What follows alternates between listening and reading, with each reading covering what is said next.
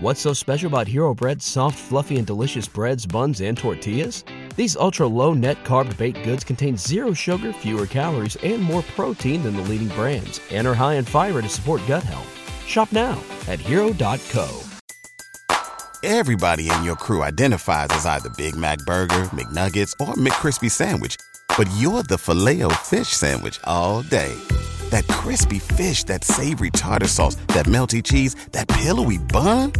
Yeah, you get it every time. And if you love the filet of fish, right now you can catch two of the classics you love for just $6. Limited time only. Price and participation may vary. Cannot be combined with any other offer. Single item at regular price. Ba da ba ba ba.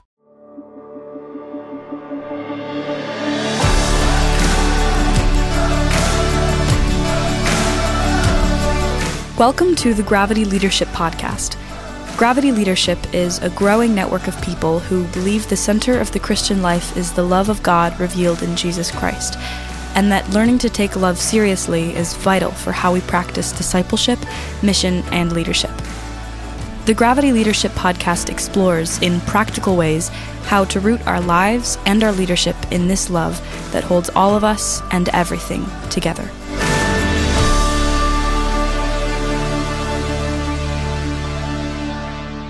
Friends. Welcome to the Gravity Leadership Podcast. This is Christy Penley, and I'm here with my friend Matt Tebbe. Hey, Christy. How are you? I'm good. I'm just stretching.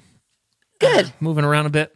Um, yeah, I'm doing pretty good. Let's see what's going on today. It's beautiful outside, and I got the windows cracked. It's like in the mid 50s, and yeah, I got to lead a workshop this afternoon. I haven't really started working on it yet, so you know, That's fun. That's not fun because it's almost like that time, I guess, there. But yeah. But I think, I think ten years ago I would have freaked out about it, and now I'm just like, yeah, I know what I'm going to say. I just need to get it on a piece of paper. So isn't that cool to see growth? Well, yes. Uh, You know what? I used to. Okay, so you, we have a friend, mutual friend, um, and I co-pastored with him for a long time, and he would show up to meetings without like having an agenda, and I would I would get so mad at him because I was like this uptight twenty something, you know, young kid, Yes. uh, hothead, and I would just be like, you know, I, I remember one time kind of yelling at him, didn't why don't you don't you care about this? Why don't you prepare for this? And he looked at me and he goes, I've been preparing for this meeting for 49 years. and uh, at the time, I got really ticked at him because I was like, that's a cop out. But I, you know, I'm 44 now and I kind of get what he's talking about. That's funny. Like, trust your life. That's funny. Anyway, Oh, well, see, so I am a little bit more type A than you, yes. and I do like a schedule um, and an agenda. So those listeners who are like, you know, crawling in their skin, it's okay. Agendas are fine. Yeah, they're Uh, fine. but there is like there is some cool things about growth, and I guess I say, aren't you? Isn't it cool to see growth? Because I do like an agenda. I do like structure, but when Mm-hmm. I don't have that, um, for me not to freak out is like real growth in my life. And um, anyway, it's both and. So Mm-hmm. Yeah. it's fun. Yeah, it's fun. is. And it's different for each person, I think. Yeah, like for you- sure. You know, one person's over preparing is another person's um, uh, wisdom, and another Yeah. person saying "I'm going to wait an hour to write things down" is another person's laziness or foolishness. So Yeah. I, I think it's uh, wisdom. But anyway, Yep. speaking of Yep. wisdom, we got a podcast today. oh my! And it's different podcast. yes. What do you? Tell what do you. Well, it's four part series here that we're going to go into. Yeah. So, um, Yeah, so Dr. Nathan, Dr. Nathan Cartagena is a professor at Wheaton. And some of you are going, this is going to be a four part series on critical race theory. Now, some of you are like, inject this right into my neck. I love it. I want, I need, need more of this. But this podcast is much more of um, uh, kind of a, it's not, it's like a, it's not so much a conversation as it is like a history lesson. yeah, It's a history lesson about America and about legal um, parameters uh, that that i- that carry racist ideologies. And it he's so Nathan uh, is a race uh, theorist, uh, and he teaches this stuff. And he agreed to come on our podcast and give us a lesson. I mean, he took us to he took us to school. Uh, the deep end. Like at one point, I think I even said to Dr. Nathan, I feel like I need a life preserver because I'm in the deep end. Yeah. Um, it was, it's so good. And there's so much information. yep. Um, and it's stuff that I had not heard. I did not know. Yeah. And I was for, you can probably, you'll hear us learning as he teaches us. Yeah. Yeah. Yeah. And so some of you, um, the, you may be waiting your whole life for a four part podcast series like this. And some of you may be like, just tell me when it's over and I'll listen to uh, the Gravity Leadership Podcast again. Just, just know it's different. This is different and it's a short series. But we decided to do it because um, I don't know, Christy, if in your neck of the woods there in Colorado Springs, but uh, people are up in arms about critical race theory. I saw uh, the vice president, the ex vice president. Is that how you say it? The previous vice vice president emeritus, uh, Mike Pence, basically. Mike Pence tweeted out something um, basically like, "We will defeat critical race theory in America, and we will not stand for it." It- It's there is so much energy right now. It's a it's a kind of a boogeyman. It's it's a it's the bad guy, and so we wanted to just give pastors and just Christians like, what is it? Yeah. And should we be scared of it? And what parts are, you know, for us, what parts are good and redeemable, and what parts do we need to be more discerning and wise about? And so Nathan, uh, who teaches at you know the foremost Christian university in America, many would say Wheaton, uh, has studied this, did his PhD in this, and he takes really, really diverse history and field and makes it digestible for us. So anyway, we thought it was worth the work because of how much this dominates right now, kind Right. of the the conversation. Yeah. Yeah. So go in with a with a curious heart to listen and to learn. Let's jump in. Yeah, let's get into it.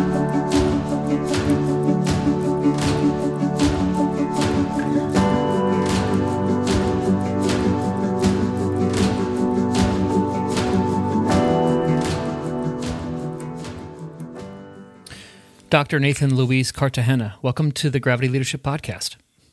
Thank you. It's a joy to be with you all. Yes. Nathan is the assistant professor of philosophy at Wheaton College in Wheaton, Illinois, and he teaches on race and justice and political philosophy. He also is the faculty advisor for a student group that's working to enhance Christian unity and celebrate Latina and Latino cultures there at Wheaton. Nathan, uh, what else do we need to know about you? Well, let me start by uh, again saluting the great work you all are doing at Gravity Leadership. Uh, I'm honored to join you all. I also think it's important to acknowledge what ancestral lands one is on. So I am coming from the ancestral lands of the Ojibwe, the Ottawa, and the Potawatomi. Uh, I'll note that I am multiracialized. My mom's family are what in Spanish we'd call Anglos. They are coming from the U.S. South, places like North Florida, Georgia, South Carolina, hills of Tennessee. My dad's entire family, they come from Boricua or Puerto Rico. And uh, though I was born in South Carolina, uh, my family moved from there to Philadelphia and then to New Jersey. So I spent most of my life in, in New Jersey. And one of the reasons that's going to be important is the racialization practices in the Northeast are different than they would be in other places. So uh, one of the reasons uh, I became interested in race scholarship is because I was trying to understand myself. So as we sometimes say, yes. the research was the me search. And I was uh, routinely racialized as black growing up, even though I'm, I'm, I'm quite light skinned. And part of this has to do with the historic linkings of the Puerto Rican community with the African American community in places like New York, New York City, New Jersey. So again, the, the, the location matters.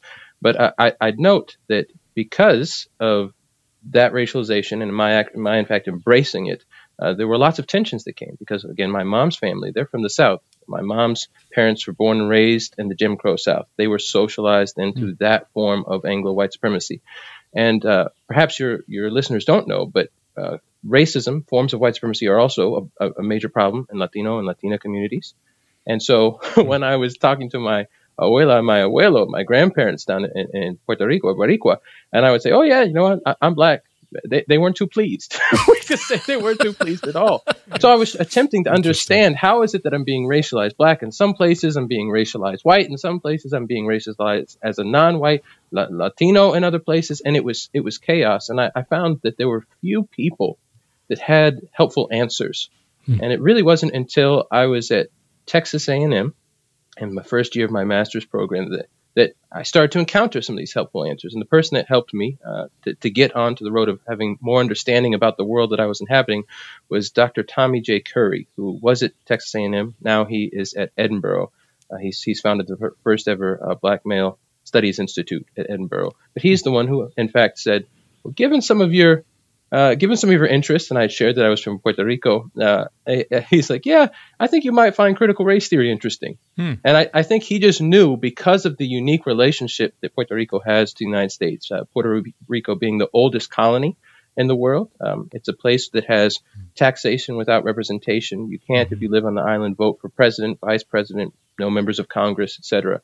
And it's become um, a major place of exploitation but it was in fact designed to be that going all the way back until uh, the, the, the, Treaty of Paris that the United States signs with, with Spain. So I think Dr. Curry knew there are going to be a lot of interesting legal connections, and he knew that critical race theorists uh, were paying close attention to racialization practices. Dr. Curry is actually a student of uh, Derek Bell, who's often seen as the founding father of critical race theory. So he said, Yeah, you, you should be interested in these. Read hmm. these people, don't read those people. Let me know if you have any questions. So that was the, the beginning of my interests in thinking about critical race theory and race scholarship in general. So again, it was it, was it was research that followed from my attempts to understand myself, my family, the histories, the reasons why, though, for example, my mama or grandma uh, loved me dearly. Uh, I was, I, in many senses, very close to her, problems of white supremacy always surfaced in our conversations. They'd always they, would they, come up in, in unexpected times. There were occasions where my my mama would ask why I had so many black friends, for example. There were mm. times where she would uh, suggest that the Bible con, uh, condemns having such friends. Uh, it was it was wild, and I didn't understand it. And and my parents weren't at, at at that point equipped to help me to understand it, and the church that I was attending wasn't helping me understand it. So again, um, an effort to understand myself and the world uh, I, I, started reading and, and, and, digesting race scholarship. So those, I think, are some background uh, details uh, to note. Yeah, that's great, Nathan. we are having you on this podcast because you have studied critical race theory, and it's um, it's kind of a big deal right now. Um, maybe maybe this is the first you're hearing about it, but uh, critical race theory or CRT, which we're going to give a brief definition of this week, and we're going to really unpack next week. Um, but um, critical race theory has become sort of a divisive, a dividing line among Christians. Some people are see it as a very helpful tool. Some people see it as uh, the greatest danger to the uh, to the Western Church. You know, since I don't know the last boogeyman. um, and so, uh, Nathan, uh, before we get to maybe a really simple, I know it's hard to define critical race theory because it's such a diverse and variegated field. Uh, but before we do that, you mentioned the church you went to as a, as a kid didn't really help you understand these questions about who am I and how do I understand myself. Could you give us a brief sketch of what your faith was like growing up? Sure. So both my parents are Christians, so I was born and raised in a Christian home. Uh, their parents were also Christians, and going back, their parents were Christians. So Christians going way, way, way back for, for generations. Uh, because of my mom's experiences growing up, where her parents would go to various sorts of, uh, of churches, they didn't have a denominational affiliation. They were often just trying to go to a, a congregation that they thought was faithfully preaching the Bible. And my dad, he was actually a, a child of a, of a father who was in the military. My abuelo ends up joining the military in part to try to get out of generational problems and poverty. His parents died when he was really young, so he was raised by my tío Ramon, so my uncle Ramon. And often down in Puerto Rico, uh, when you are in the position that my abuelo was in, it's either you go to trade school or you're going to join the military. These are the options. So he, he joins the military. So that means that my, my, my dad, my abuela, my, my uncle, my tío, uh, they, they moved all over the United States, depending on what the Air Force had. So they, they didn't also have really strong denominational connections. They were just trying to find uh, churches where they thought people were faithfully preaching uh, the the Bible. So this is relevant because when when we settle in New Jersey, my parents don't have strong denominational ties, but they want to find a place that's faithfully proclaiming the word, and so they end up settling on a conservative Baptist church. That in terms of the um, the members was actually uh, it was kind of like a multiracial, multi-ethnic congregation, but at the at the leadership, the majority of people were racialized white, and they didn't have much of an understanding of well, they certainly weren't robust, let's say, uh, anti-racist. And in fact, uh, when I say that I didn't get much help on on race matters, not only did I not get much help, uh, but when when it was clear that race was in view, it was often in ways that were maintaining maintaining forms of white supremacy. I'll just, so I'll just give you two examples of what I mean. I remember one time in an attempt to defend the power of, of the gospel, a leader said, "Now imagine you're in a dark alley, and a bunch of black men walk towards you." So they're playing on yes. racist fears about black males. Yeah. And, and, then the person said, Now imagine you somehow find out that they're leaving a Bible study. Won't you feel better? So that the, so, I mean, it, it, you get you get the fear of the black oh, male, this the racist tropes about how violent and dangerous they are, and then how the, the gospel in some ways civilizes them and, and, and gets all this this this nastiness out of them. Mm-hmm. So that that sort of thing wow. would come up. But there was also a time we were at a summer camp, and I kept noticing that the youth leaders were paying very close attention to the few of us that were there that were racialized minorities. And so I ended up asking one of the youth leaders why this was the case, and the youth leader said, "Well, some people, some people need more watching than others." Mm. And so what I knew was there were there were racist ideas about our sexuality and how promiscuous we would or would not be. Hmm. So those things would surface. Um, but I'd also say that one of the, the marks of this congregation was that people earnestly loved the Lord, but there were there were powerful strains of not only forms of, uh, of white supremacy and racism that, that would surface in ways like I've, I've, just mentioned. But there was also some some pretty serious anti-intellectualism, not with everybody, but it, it was certainly there. So I ended up going and doing my undergrad at Grove City College, which is is oh, yeah. uh, known for having a pretty Presbyterian slash Reformed uh, biblical studies department. And it ends up that that was one of the things that I majored in uh, biblical theological studies, also majored in philosophy. But uh, my time there involved me spending some, uh, uh, well, developing a mentor relationship with Dr. Iain Duguid, who's now at Westminster Theological Seminary in Philly. Uh, he's an Old Testament guy, specialty is Ezekiel. He writes on other other books of the Bible too, of course. But um, through spending time with him, I moved towards the reform trajectory.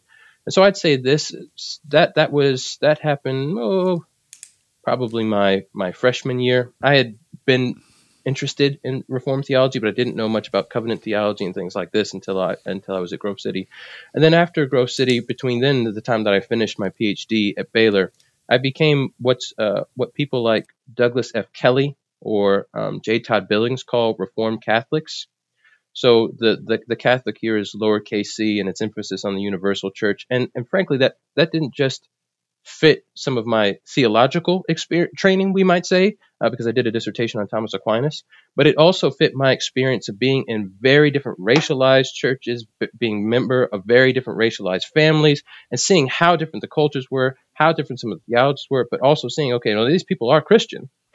They're, they're going to be jots and tittles I'm, I'm strongly disagreeing with, but no, I see the Spirit at work here, and I sense the Spirit's present there, uh, etc. So I, I, have often had a, a pretty capacious conception uh, uh, of the church. So that that will surface time and again as we dialogue about CRT. Sure. Uh, because I, am one who, like many Reformed people, uh, certainly holds the Bible in really high regard, but is also going to hold in high regard what we might call uh, general revelation and the ways in which human beings, whether they're Christians or not, know things. And I, and I just know that's not that's not true of every tradition. Yeah. Uh, that's part of the church, but it, it's definitely it's definitely true of me. Mm, that's great, Nathan. Well, I want to return to, and I think the historical context you're going to give us for why a tool like CRT is important. I want to return to um, these Bible believing, well meaning, uh, Jesus loving Christians. How can they be so racist and not know it? I want to return to that because I think it's the perplexing thing for many white people. Many white people don't want to be racist, they don't want to have racist ideas. And it's uh, they get angry or frustrated or irritated when they realize that they don't know what they don't know about it. Um, so I, I want to. I think that's one of the things that your historical sketch will help us have a greater appreciation for. Is how could that happen? How could that happen to good people? Right, good people. Uh, but first, um, critical race theory. I know. I know you could spend forty minutes talking about it. But could you give us a working, simple definition so that when you when we mention it or talk about it, people have something to correlate it to? Maybe like sixty seconds, ninety seconds. Yeah, I, would like to do that, and and here my my time with Thomas Aquinas is going to show. So I, I want to help your reader, your your audience by distinguishing three senses of critical race theory. Three senses of critical race theory. So there's what uh, me as a Thomist will call CRT proper. What was what was critical race theory at its origins, and, and what is, in, in the most important sense, properly CRT? So here's a, here's a definition. Critical race theory is a legal movement aimed at understanding, resisting, and remediating how U.S. law and legal institutions such as law schools have fostered and perpetuated racism and white supremacy. So it's a movement that's going to house multiple traditions. Those traditions themselves will house multiple and competing theories, as the traditions sometimes are going to be competing, sometimes even inconsistent. So you have diversity, not just in terms of the racialization of the members, but in terms of the traditions and, and the theories and the, and the, methods that people will employ. Uh, it, it's connected to law and, and, and, efforts to understand how U.S. law specifically perpetuates forms of racism and, and, white supremacy. So, so then, for instance, like how does Brown versus the Board of Education, how does that law or that ruling, how does that perpetuate systemic injustice?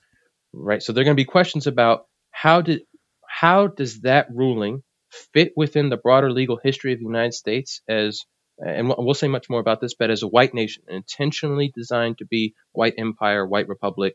Um, we'll again we'll say more about it. But, but okay, what was that? How is that ruling breaking from certain things that have gone before? Mm-hmm. Like for example, the U.S. had before that through Plessy v. Ferguson, um, federal racial apartheid. Yes. So it's not just the South Africas of the world that had racial apartheid. No, the United States had racial apartheid uh, through Plessy v. Ferguson. But in fact, the, the, United States has racial apartheid before that, especially if you pay close attention to the laws and the, the, practices the United States is going to establish as it relates to indigenous communities. Again, we'll say we'll say more about that. But then there are questions about okay, well, once that decision comes, how does the U.S. implement the decision, and then what subsequent laws and court decisions inform how that decision is going to operate? So, how much power do do subsequent laws and decisions grant that decision, or how much do they whittle it down? And this is going to be very important because one of the things that critical race theorists will highlight is you often get the following pattern: you get reform followed by uh, entrenchment. Yes. So I will give you two. I will give you three examples that, that should help your audience. So one, you think about after the civil, the U.S. Civil War, you get Reconstruction period, and it's like, hooray, this is going to work, and then it comes crashing down with the Hayes Compromise yes. and and the withdrawal of federal troops, and it's it's a, it's a it's a pretty steep trajectory from that to Plessy v. Ferguson. So reform, entrenchment. Then you think of Brown v. Board. Okay, it looks like we got some reform, but wait a second. Even 10 years after that, we're still getting certain forms of civil rights legislation, 64, 65, for example. So you go, whoa, whoa, what's going on in that 10 year period? And one of the things that you find is there's further entrenchment. So, exa- for example, Nixon ends up putting four justices on the court who are, um, we might say, politically conservative, but they're not just politically conservative. They're picking up, and, and I'm going to say much more about this in our second interview, but they're picking up on what are known as Barry Goldwater's tactics of mm. maintaining racism and white supremacy, but but not always being explicit about it. Yeah, coding. So you it. use what are known as dog whistle politics. Yes. So these are people who are who are, many of these judges are going to be down with that sort of stuff, and you're going to get the the development of all sorts of institutions that are going to work to maintain what's going to be seen as Western civilization, which is often a coded term, and other forms of of white supremacy. So it's like hooray, things are getting better. But then as you watch from Nixon to Reagan, you get the development of all sorts of, of again dog whistles, racist tropes, racist strategies uh, and, and, so it's another form of retrenchment. And then you could think of something like this. More recently, you have President Obama, the first, uh, the first black president, the first African American president, immediately followed by the forms of racist entrenchment that we're seeing, uh, that we saw with President Trump, and, and, and the violent, the rise of violent white nationalism, et cetera, et cetera. So looks like reform, right into to, to retrenchment. And um, again, there's actually a lot that I would uh, offer as a critique of Obama, but the, these are the sorts of things yes. that, that critical race theorists are paying attention to, and specifically asking how is the law operating through those forms of, of entrenchment.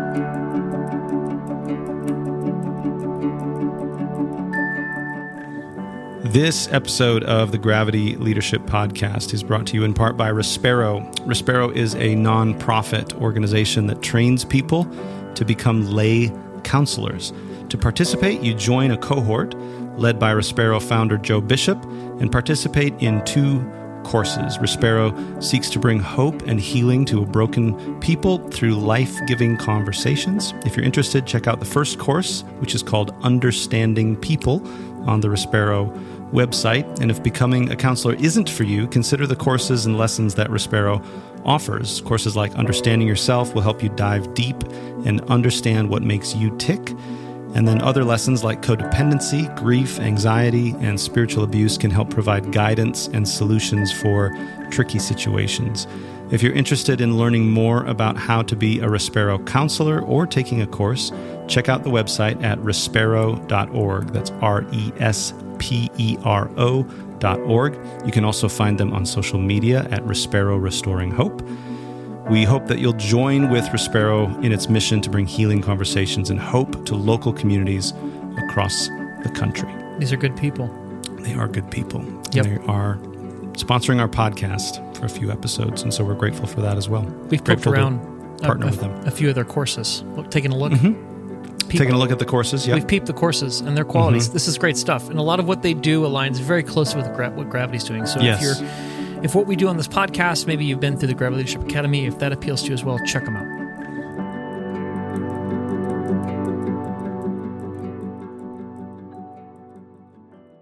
It seems to me that the this is a helpful corrective to the myth we tell ourselves, which is we had segregated schools until Brown v. Board, and now it's better. Or we had no civil rights for black people until the civil rights legislation in 1964, and now they have civil rights. Right? Is is is that is that what CRT is trying to do? Is trying to complexify a very simple mythological understanding? Yes, so that's that's part of it. So the, the, the founder, Derek Bell, he actually uh, he's he's a he's a Korean War veteran, goes to, to law school. He ends up working with the NAACP, so he's he's actually close with Medgar Evers. He's close with uh, with Thurgood Marshall, and he ends up doing he ends up doing integ- um, desegregation cases down in the South. And there are times where he's he's with Medgar Evers, and they're in a house, and and that while they're trying to sleep, he's Bell's on the couch. There's somebody with a shotgun defending them, so that they can get some sleep. So that like Bell was in the struggle in a, in a, in a, in a thick way. But when he decided he was going to do desegregation work, one of his mentors says, "Well, you know, it, we're pretty much just at mop up duty. There's not going to be much to do." So Bell's like, "Oh, oh, okay. Well, I'm still going to go down and do this as long as I can." And as the years go by, Bell's like, "Wait a second, it's not getting much better." And he's seeing the extreme forms of violent white res- resistance. So the Connors of the world, for example, uh, the George Wallaces of the world. And then he sees the ways in which the courts are working Hmm. to what he's going to end up calling establish a kind of interest convergence, where it's like, well, we'll give as much uh, power, rights, privilege to racialized minorities as the racialized white majority is going to is going to allow us to do, and and that's going to be connected to visions of international competition with with with communist countries uh, is, is often how it's going to be presented, but especially, for example, uh, Russia. So th- yeah, there's there's a lot there's a lot that's going on there, but they are trying to unpack that. But one of the things I want to stress is most of the founding CRT folks are racialized minorities who are going to be in some of those first uh, efforts to establish things like affirmative action. So they're going to be some of the first people in places like a Harvard and, and, and a Virginia law school, et cetera, et cetera. And they're looking at this going, where, where are the fellow racialized minority students? Where are the fellow racialized minority faculty? What's going on with the hiring practices? How come all of these things uh, how come so many of the practices are, are specifically designed to support these people but not these other people? And this is happening in terms of class and it's happening in terms of race and it's happening in terms of gender. So it's a, it's in an effort to understand how legal practices legal institutions are fostering these forms of white supremacy that, that they're going to get uh, get that critical race theory gets up and running. So yeah that that's right. Yeah, it sounds like they came, they developed a sociological tool to help them make sense of their experiences in their life, much like you came, you found CRT to help you make sense of your experiences in your life. yeah Yeah. Yeah, so I- I'll add a little bit to that. So, so somebody like Derek Bell is drawing heavily from people like Du Bois, W.E.B. Du Bois. Mhm. He's Bell is connected to what Cedric Robinson will call the Black radical tradition. So it's it's an effort to to pay close attention to the broader African diaspora and, and say, okay, how in this country do we see white supremacy promoting forms of uh, racial subordination, racial subjugation, racial oppression, racial exploitation. So Bell is extending insights that you're going to get from Du Bois into his his legal practice. But then somebody like Robert A. Williams, who's of the of the Lumbee tribe, which is still to this day not a federally recognized tribe, he's going to be asking questions like, okay, as a student of Derek Bell that's learning so much about the connections between um, law and, and, race, how do I take all of these deep insights that I have from various indigenous communities? And how do I how do I apply some of what I'm learning from Bell and other groups to try to care for my communities and try to promote their rights? So he's going in that direction. Then you get somebody like Kimberlé Crenshaw, who's also going to be operating out of the black radical tradition in various senses. So she she wanted to get to study with Bell, but Bell ends up leaving Harvard Law School and goes to be a dean at the University of, of Oregon when when when Crenshaw is uh, is at is at Harvard. But while she's there, one of the things that she notes is okay. Not only do we have to ask questions about what's going on with race, but how are race and gender, we might say, uh, um, intersections and overlaps, how are they performing unique challenges and forms of subordination, forms of, um, frankly, legal blind spots. So her mm-hmm. her first piece on intersectionality is an effort to understand, for example, why you'll get a range of laws designed to protect white female chastity and sexuality, but there are no similar laws for black female mm-hmm. chastity, sexuality. Mm-hmm. She's going, what what in the world is happening here? Mm-hmm. So, and and and she's she's highlighting those forms of uh, of legal, not only white supremacy, but now they're they're, they're clear forms of gendered racism. And of course, other people are going to say, yep, you'll find some of those things applying to to men, not identical but similar. But yeah, so these are some of the concerns that they have.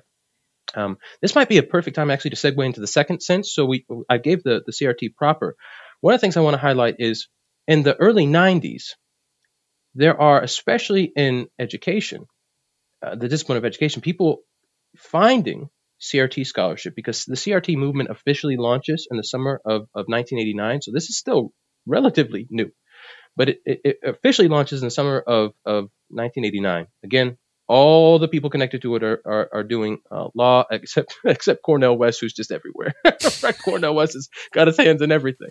He's but, amazing. Um, as certain education scholars find this, they're like, oh, there are insights in this movement. There are ideas that we would like to have and we want to apply. So this is the part. This is what I call CRT in the derivative senses. Hmm. Um, so the question that you ask, or that I'm going to ask as a student of, of the Palestinian scholar Edward Said, is how does CRT as the movement and some of the some of the theories, some of the methods, how do they travel into other disciplines? And what you find is in education, for example, some people like Gloria Ladson Billings are saying, let's pay close attention to the law, let's get steeped in, in CRT proper, and then we're going to do more of an effort to, to think through how some of these insights relate to education. Other people are perhaps making extended stays, but but but they're going to want to what they'll call reinvent, and it's in part because of certain uh, certain education theories that they're studying. So, for example, Daniel Solórzano, who's who's at UCLA, he's going to say, "Yep, I, I, find Bell really helpful, but because I'm a student of Paulo Freire, who is a Brazilian Christian and educator, he said, well, Paulo says what we have to do is reinvent the ideas that we inherit to make sure that we're, what we're doing is addressing the actual conditions of our communities. So he's open about the fact that he takes CRT and importantly reinvents it. So what he's doing, though it's it's CRT in an important sense, it's different than what you're getting Ladson Billings doing, and it's certainly different than what you're going to be doing, what you're going to see somebody like Derek Bell doing. So I'm going to be asking questions about how it travels. And, and I'll say one more thing about that. When I was first talking to Dr. Tommy Curry about CRT, one of the things that he said is CRT, as it's tr- as it's uh, been brought into philosophy, has been gentrified. Hmm. And so he he helped me to see that scholars like Shannon Sullivan were taking the moniker CRT, frankly, just emptying it out and doing what they wanted to do as race scholars. And so when you look at their texts, you will find not a single citation, quotation, or naming mm-hmm. of a CRT author, text, etc. Yeah. But it gets labeled CRT, and then and then you know you get critical uh, race studies that, that that comes later in, in philosophy or critical philosophy of race, etc. There are a whole bunch of things that get similar. That's why you have to be very careful uh, when you're talking about CRT because some people want to just lump all of that under it, and, and we shouldn't because they're they're not equivalent. Uh, so so Dr. Curry helped me to see that it's going to be important to interrogate how any manifestation of CRT in another academic discipline, in another movement, does or does not relate to the sorts of things that I'm calling CRT proper. So I'm still going to grant the sort of things that we're seeing in, in education or in philosophy are CRT, but they're a CRT in a different sense. Yeah. And, and sometimes it's a supremely extended sense. Like, well, this person will on occasion quote Derek Bell, but there's that's about it. Like there's there's yeah. no real robust sense in which the person has identified with the CRT movement, has really made an extended stay with the authors, sees herself or himself trying to extend the insights of that movement. Um, but unfortunately, for, for, for many people, that, that it's not to the point where they think that anybody is doing any kind of race scholarship or believes, for example, that systemic racism exists is just a CRTer. And that is that's really far from the truth. Yeah. So I, if I could just give you one example, um, there's an important sense in which Mark Noll is a kind of race scholar when he when he's working on the Civil War as a theological crisis. Hmm. Because he's writing on race in the United States, he's writing on how forms of biblicism are completely failing to adjudicate massive political and ecclesiastical questions. And, and he's so he's thinking through white supremacy and racialized chattel slavery, but there is no important sense in which Mark Noll is a critical race theorist. Right. He, he, he wouldn't have identified as one, but if you ask, well, are you doing race scholarship? He'd say, yes. If you ask, well, do you believe in systemic racism? Yes. In fact, I'm studying it, it but, yes. but in this 19th century form. Um, so I, I want to give that as an example because it, it helps. I, I, think it might help your, your listeners see, oh, whoa, that, that's right. In fact, a lot of people were doing race scholarship going way before the Mark Nolls of the world. Um, Uh, of course, like somebody like Frederick Douglass, I'll just give an yes. example. He's doing what I would would call race scholarship, no doubt about it. He's he's he's decrying the forms of white Christian nationalism. He's decrying the forms of what we now would call systemic racism. And he's doing that in, in the mid 19th century. So we we really want to we want to pause, I think, for some of for some of the for some of your audience and ask if you are the sort of person who's who thinks that any talk about racism and white supremacy and, and, and ideas about whiteness just has to equal CRT. You want to ask, what happened to your your? Why did you not get exposed to all these other forms of race scholarship that are making similar claims, not identical? Mm-hmm. They're, they're, perhaps not studying the, the ways in which law is promoting white supremacy, but why has this not been on your radar in the same way? And this is going to get connected to uh, something that critical race theorist Kendall Thomas calls organized forgetting. Organized forgetting. So it's the ways in which institutions and broader uh, practices in a society put certain things before us so that we know them and then hide other things from us so that yes. we don't know them. Yes. And every society is, is is engaging in forms of organized forgetting. So if you go to a seminary, for example, you let's say you do an MDiv, you're like, okay, I'm here for three or four years. These are the things I need to know to be a pastor. This is this is what you're you know this is implicit mm-hmm. thought. So if you don't ever get a class on race, like a whole class on race and white supremacy and colonialism, mm-hmm. and maybe at places like Westminster, Philadelphia, you might not even get a full class period. Not not just a course, but like you might not even get a full class period, a whole hour or three hours on discussions of race. Yeah. Well, then it just doesn't seem like it's that relevant. So right. notice what's going on. The people that are training you are suggesting it's not relevant. The people that were training them are suggesting it's not relevant. You probably have gone to churches and nobody was suggesting that racism and white supremacy were, were major problems. They might say, well, those things are bad, but they're not saying that they're major problems that have, have greatly shaped or, or manifested in the United States.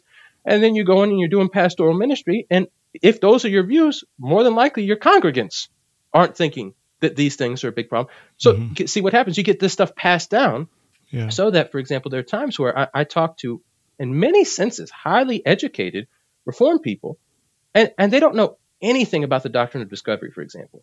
Hmm. And, I'm going to say a little bit about this uh, in a few moments, but I go, how, how do you not know anything about this? And when I say, for example, well, it's actually the church that's had one of the most important influences in, in spreading white supremacy across the whole globe. Mm-hmm. They're like, but but white supremacy is the KKK. So how did the church? And I'm like, no, mm-hmm. no, no, no. white supremacy was around 400 years plus before the KKK. Yeah. And like, I don't know what you're talking about. And they yeah. might think, for example, that racism is just about hatred, rather than think of all these forms of benevolent racism that you're going to see time and again in the 19th century. Uh, especially those of us from Puerto Rico, oh, we, we know about how the, the white empire likes to mm-hmm. talk about being the, the white savior for us, oh, you you mongrel people that are just so backwards and barbarous, et cetera, et cetera. But they don't know about this. So yeah. um, for for many pastors in particular, pastors and priests, excuse me, they're, they're like, what? How how is it that I don't know any of these things? And right. this gets into the systemic and institutional realities. Yes. Yes. Right. Yeah. So this gets back to that opening question you raised, Matt, about mm-hmm. how, how is it that so many people don't know these things? As I was saying, I was in fact in New Jersey in a, in a multi-racialized congregation in terms of the members, and these things just weren't ever coming up. Yeah. So if if you then have the experiences that I'm having, you're like racism is a huge problem. I got I'm, I'm in sixth grade and I have a teacher flat out telling me that I don't belong in this honors English class. It was my first ever honors English class. I'm in sixth grade again, and and it's it's week one, and she's like, "You don't hmm. belong in this class. You're only here for racial diversity numbers. It's my task to get you out of here." Ugh. I'm ma- and that Wow. Dude. she did not let up on that idea the whole year, the whole year. So that class was hell from week mm-hmm, one mm-hmm. all the way through the rest of the 180 something days that we had in public school. And this is a public school. Right? This is a public school, and in New Jersey, we're not we're not talking about so, The deep somewhere in the south. This the- backwoods, yeah, this is the deep south. So I, I, when I looked at that, as I was experiencing those things, I didn't have people to, to, to talk to. And if Mm-hmm. I make a righteous noise against the forms of racist oppression and abuse that I'm experiencing, one of the things that I'm going to hear is, "Oh, that doesn't have to do with the gospel. What are you talking about? Oh, no, that it's just maybe a bad apple, et cetera, et cetera." Mm. Well, you can think that when you have these other forms of organized forgetting and, and social realities that are that are making it Yeah. hard. So let me see. Let me see if I'm if I'm uh, picking up what you're laying down here, uh, Nathan. Um, so critical race theory. I'm I'm trying to sum, summarize because this this is com- it's way more complex than most of the people who think it's a boogeyman. Like it's just a you know like you, like you said it, it. There's people who empty it out. They just grab the name and they empty it out of its meaning and they just it's like a scary. Look at the scary boogeyman. It's modern. It's you know um, talks about race. It's scary.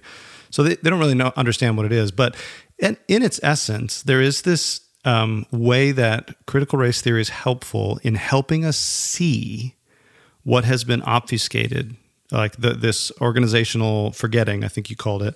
Yep. Like the, the, it helps us see how white supremacy works. Um, because white supremacy works best when it's hidden from us because we think of it as such a bad thing. And so we'd never want to be, like you said earlier, Matt, like we'd never want to be, ra- like we don't want to be a racist. Hardly anybody wants to be a racist except, Yes. you know, if you're the, like the Proud Boys or something like that who take pride in it.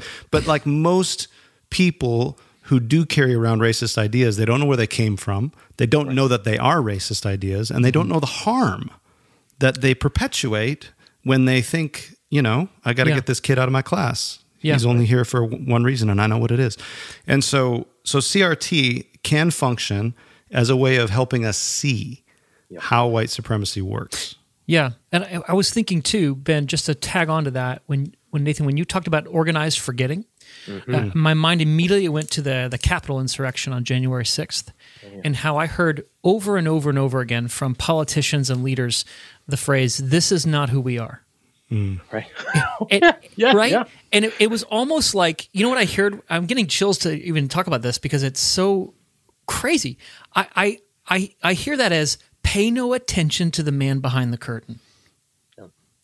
Pay no attention to the man Like behind from the the Wizard of Oz? Yes, from the Wizard yeah. of Oz. Yes. Um, and that's part of the myth that we tell ourselves anytime there's an eruption of the real, anytime who we really are is on display, it's like we, we, we cover each other's eyes and we say, no, that's not who we are. That's not who we are. Right. Yeah. Yeah. Yeah. And- if and I s- can add to, Yeah. oh, sorry, go ahead, Matt. No, you I- go I, want to add to something that Ben said, um, and this is in fact going to take us to the third, the third, the third sense. I'll make sure I, re, I, re, revisit the other two in a moment. But critical race theorists are engaged in an interdisciplinary mode of in, uh, of thinking through how white supremacy and law get connected. So one of the one of the things that often cracks me up about some of the discussion about CRT is I I think I, I probably couldn't be a CRT scholar if I hadn't spent several years with Thomas Aquinas because Thomas has such a, a, an enormous scope, but he's also outrageously fine grained. And you see this throughout his his his, his masterwork, the the Summa Theologia. It's, it's just it's like, all right, so we're going to think about creation, we're going to think about God, we're going to think about angels, what angels do or do not have, what's an angel's will like, et cetera, et cetera. All, you know, uh, getting all the way down to what kind of passions do human beings have, what are the different species of fear that a human being has, what are the different virtues that, that, that perfect them. And okay, let's now think about Christ in, this, in the third part, et cetera, et cetera. So it was huge in scope, but also tremendously fine grained. It's a similar sort of thing with CRT. I mean, people are drawing from literatures in history. Some of it's U.S. history, some of it's Latin American history, some of it's um, Asian history, right? Some of it's Middle Eastern history, all sorts of stuff. And they're and they're drawing from colonialism, decolonial scholarship, post-colonial scholarship. They're, they're thinking with theologians. So, some, one of the founding pieces in, in CRT is, is a reflection on uh, Dr. Reverend Martin Luther King Jr.'s theology. Okay, how, how do we think about his conceptions of law? It's it's, it's sociology, psychology. It's all over. So when I, when I hear people think that they, they have a real robust understanding of it, I'm going, I, I get paid to spend most of my days reading, writing, and teaching this stuff. And I'm still learning every single day. Mm-hmm. Because, for example, if I want to do justice to the part of CRT, it's about federal Indian law. Well, guess what? It's a steep learning curve. if you go from, I don't know anything about the, the U.S. laws about indigenous peoples to this is a key part of the CRT movement. Hmm. Now you're going to have to learn all this stuff. It's okay. So you like you can't even. There's no operating in a black white binary. You got to know all sorts of stuff about Latinos, Latinas. You got to know all sorts of stuff about indigenous groups and various indigenous groups. So, for example, I noted that the the the, the, the Lumbee tribe isn't federally acknowledged, but the Cherokee tribe, for example, is going to be. Apache tribe is going to be. So you're like, okay, well, what are the different ways in which the laws have operated to maintain white supremacy, not just against indigenous peoples as this big category, but in a more fine gray sense. So yeah. I say these things because the first idea is the CRT is that is that legal movement that we talked about. The second idea is how does that legal movement travel? And then here's the third sense. The third sense is what I call the culture war sense. and it's so capacious and it's so amorphous, it's nearly impossible to define. So I'm in fact going to read a quotation that gives you an idea of what it is. But I note this because whereas I'm talking about making extended stays with text, I correspond with CR, CRT uh, founding scholars so that I can understand them. I want to make sure we're on the same page. And I don't want to misrepresent them. I take justice to involve accurately representing your neighbor. Um, and and, and these these movements, in my mind, are, are, are, sacred things in the sense that they develop out of communal pain, mm. trying to understand how is it that we are subordinated, subjugated, yeah. oppressed, exploited, etc. Again, my family from from Boricua, still a colonized people. We U.S. is going to be telling you all about the Revolutionary War. We can't have taxation without representation. My whole life, mi gente down in Puerto Rico have had taxation without representation. So these these are movements and efforts to understand the world that are coming out of pain. And and as such, I'm like, okay, I really want to be the sort of person that can enter into the sufferings and the sorrows of others. But note how that's going to contrast with what I'm going to now read. This comes from journalist uh, Christopher F. Rufo, oh, who is he's all about taking down CRT in scare quotes, but just listen to this. He says, We have successfully frozen their, ban- their brand, critical race theory, into the public conversation and are steadily driving up negative perceptions. We will eventually turn it toxic as we put all of the various cultural insanities under the brand category. So he's he's telling you, like a Lee Atwater, who we'll talk more about uh, next next time we're, we're talking. He, he, was one of the strategists for the Republican Party that constructs the Southern, Southern strategy. strategy. Right? This is he's just like Lee Atwater. He's like, yeah. let me tell you what we're doing. Here yeah. comes the next part. I mean, it, it, he's not hiding any of it. The goal is to have the public read something crazy in the newspaper and immediately think critical race theory. We have decodified the term and will recodify it to annex the entire range of cultural constructions that are unpopular with Americans. Yes, it's the weaponization of CRT. Correct. But but notice, like, there's no he's not telling you anything about the legal movement, broader nope. histories. He's like, everything is gonna sound crazy. Yep. I want to have lumped under CRT. And the truth is because of how various platforms work, because of how how um, like speaking circuits work and who's got time and so forth. Well, this is exactly what's happening. Yes. Mm-hmm. This so, is this is so the same than, thing that like communism was used in the 50s and 60s and 70s like yeah, this, right? That's, that's and, exactly right. And now yeah. communism isn't the scary boogeyman because the Soviet Union's fallen and China's China. So now it's CRT. Yeah, that's one of the main things that's going on. And and notice though, CRT gets lumped in with Marxism, cultural Marxism, yeah, communism, yeah. socialism, et cetera, et cetera. And, and, and let's be honest, if you talk to most people and you say, okay, so you're opposed to you're opposed to Marxism, well, which school of Marxism? They go, oh, right. well, I don't know what you're talking about. Yeah. And I'll say, well, you, you know that no CRT scholar fully endorses Marxism, especially what we might call classical Marxism, so Marx's own views. Because Marx is an Aryan white supremacist who doesn't want to center race reflection. Right. He wants to have class as the central unit of analysis. Yeah. Well, there are what are known as class crit scholars. So they're, they're people in the CRT movement that want to make sure that they don't lose sight of the importance of class, no doubt about it. But they're going to be like, oh yeah, Marx gets all sorts of things wrong. And even somebody who I who I mentioned earlier, Cedric Robinson, his book Black Marxism, it, it, it, the, the final third of it's all about how the black radical tradition that I talked about Derek Bell being connected Mm-hmm. to, every single one of the leaders ends up looking at Marxism and saying, here are some things that are good. Here's a whole bunch of stuff that's just wrong. So, Yeah. so Du Bois is one of his most important books, um, Black Reconstruction of America, written in 1935. He's like, yeah, Marx could never have, given his analysis, given his presuppositions, have hmm. anticipated that hmm. enslaved people would be so important for reshaping the world and promoting revolution. It's just it's not po- it's not possible on Marx's Yeah. actual conception of the world. So I, I say this because then if you you know when you get into broader things, what I what I find is people are like, well, it's just it's just it's just critical theory, and you ask, okay, well, which critical theories do you think is shaping these people, Uh, and and, mm-hmm. and what at what era of the of, of the critical theory movement, and did you even mm. know that the critical theorist folks typically they're Jewish people trying to understand Nazi Germany racism. Yeah. So, like, th- did you did you see how racism is pres- prevalent there? Like, how might your relationships to their reflection on law and consciousness change if you realize that many of these people are, are Jews trying to think through the horrors of Nazi mm. Germany? Yeah. But again, there's just there's no broader awareness Yeah. of of, of these truths, and people think, well, if I can just say it's CT, and since CT is bad and CRT is bad, and now I'm done. Right. So, uh, so part of what part of why we're having you on is to, to help our listeners not fall for this this cynical strategy. It's a of dirty trick. It's a, it is. It's dirty, and it like like that that quote is astonishing. It's astonishing in its like audacity. Yeah. Um, just to just to know that that can be a public strategy you know that it that is just like not it's just no big deal. So it's super cynical um, and it bothers me. So anyway so part of what we want to have you on is to is to helpfully complexify this issue for people so that they don't end up dismissing something that would be so helpful for them and for their church and for their repentance like something that would be so helpful um, by dismissing it because it sounds like that scary thing that you know that one article that I saw you know on the, the one website Yeah. told me not to read or not to pay attention to this stuff. Yeah. Um, so yeah, so I'm I'm glad you're spending uh, this podcast and the next one with us.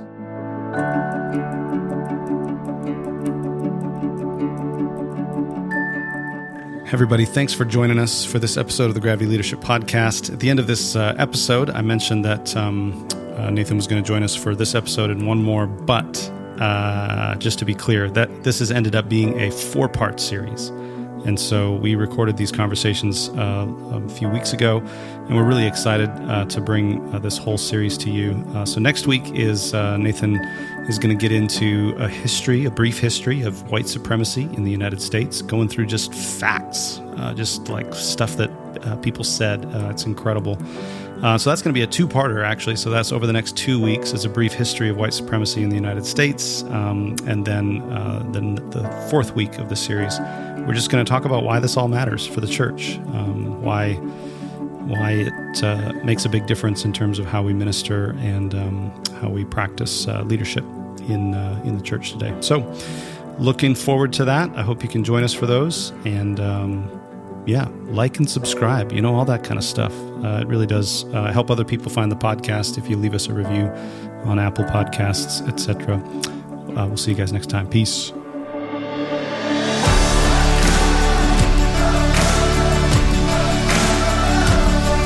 Thanks for joining us for this episode of the Gravity Leadership Podcast. Our show is produced by Ben Sternke, Matt Tebbe, and Ben Hardman. Aaron Sternke does our mixing and mastering. You can check out his work at aaronsternke.com. If you find our podcast helpful, share it with your friends in person and on social media. And don't forget to rate and review us online as well as subscribe so you don't miss an episode. You can join our Gravity community for free at gravityleadership.com/join. You'll get our latest content delivered straight to your inbox, as well as an email most Fridays with curated links to articles we found interesting or helpful. To join us, go to gravityleadership.com/join. And hey, we'd love to hear from you. Ask a question, make a comment, send us an idea, a recommendation, recipe, whatever. You can email us at podcast at gravityleadership.com. Catch you next time.